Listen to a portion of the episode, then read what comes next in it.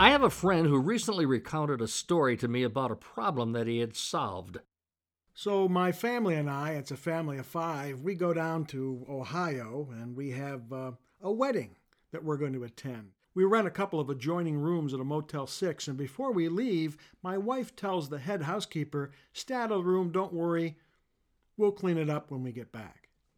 Well, we returned from the wedding. It was clear somebody had cleaned up the room, and this concerned my wife. She went to a drawer, and in the drawer, she lifted up a blanket that was in the drawer. And she looked under there and was empty. Uh, she was disappointed because she had hid a ring that she had received from her aunt a couple of weeks prior. This was a fairly expensive ring, about $4,000 in retail value, but it also had some sentimental value. So, needless to say, we were upset. So we went down to the desk and we complained to the manager. Uh, the police were called and we filled out a police report and we made a claim for the value of the ring. So it's pretty clear that my friend was, well, pretty disappointed by the outcome. He and his wife were as disappointed and unsatisfied as anyone could possibly be. So, okay, we make this uh, claim and uh, we wait a while and then we wait a little longer. And, well, the truth of the matter is, six months later, we finally get a check for $4,000. So now the business has made things right.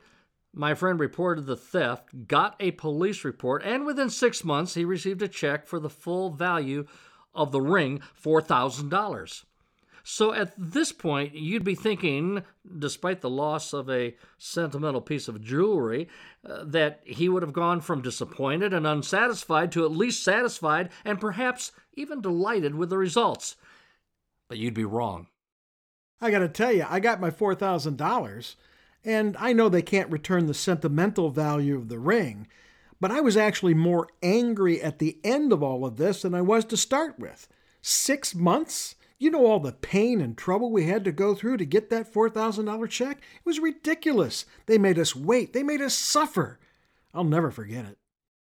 And even though the people at Motel 6 sent a check for $4,000, my friend was angrier when he got the check than he was when he had discovered that the ring had been stolen.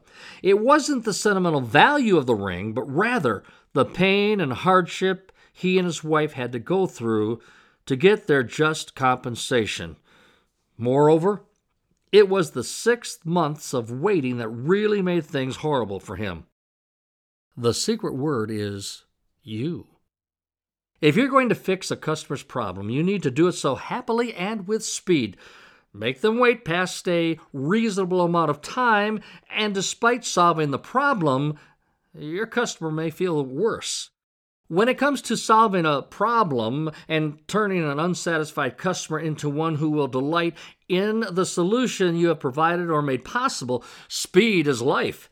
I mean, be your customer's advocate and help them get into the solution quickly. And despite whatever mistakes that may have caused the trouble to begin with, they're going to love you.